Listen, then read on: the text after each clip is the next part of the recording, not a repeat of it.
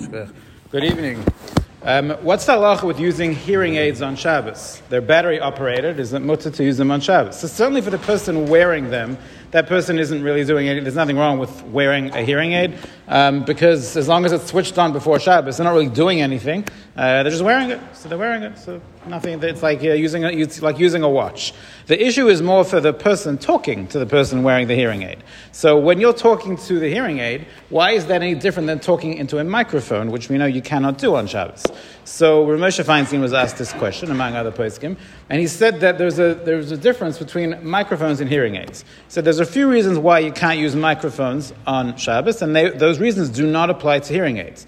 So first of all, he says microphones are avshamilsa, which means that it makes a noise, right? That's what microphones do. They, they, make, they make noise. Um, and the issue with them making noise is that people might think that you turned it on on Shabbos, right? That's the issue with using appliances. Even if you have an, we discussed a little while ago, if you have an appliance that t- turns on with a timer, but it makes a lot of noise, people might think you turned it on on Shabbos. And that is true with a microphone, because generally you turn on a microphone right before you use it.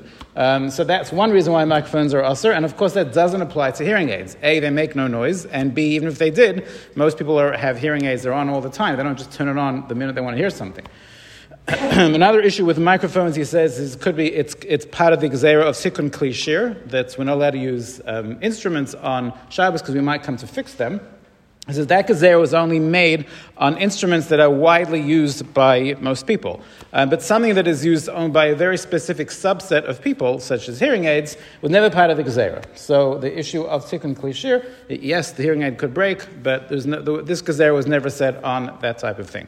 And he said in terms of the actual malacha, that when you're speaking into the microphone, you're, you're creating more current, etc. I mean, the microphone is on, or the hearing aid is on already, um, so you're not closing a current. You wouldn't have the Chazon Ish's issue of bona. Um, you're not building it, you're not creating it, you're not turning it on. It's on already from before Shabbos, so that's off the table.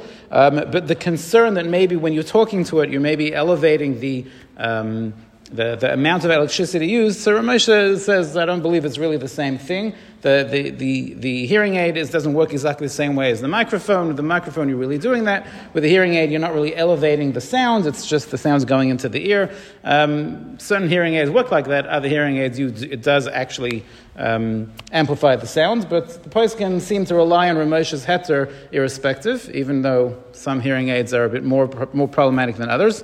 Um, and therefore, they say it's fine to, for, to talk to the person wearing the hearing aid. However, Moshe says to talk directly to the person is not so simple. If you're talking directly to the person, so then could be you are, your voice is being amplified. His Ramosha says, my heter is if, a, if there are people in the room and somebody's wearing hearing aid and I have to be talking and one person's wearing hearing aid, I, I may, may, may, or may not even know about it, but even if I do, I'm not talking directly to that person, so it's not on my head if I'm amplifying that person's sound through his hearing aid. Ramosha said, but to talk directly to that person, he says, I'm not so sure that's mutter, um, which is a bit of a problem.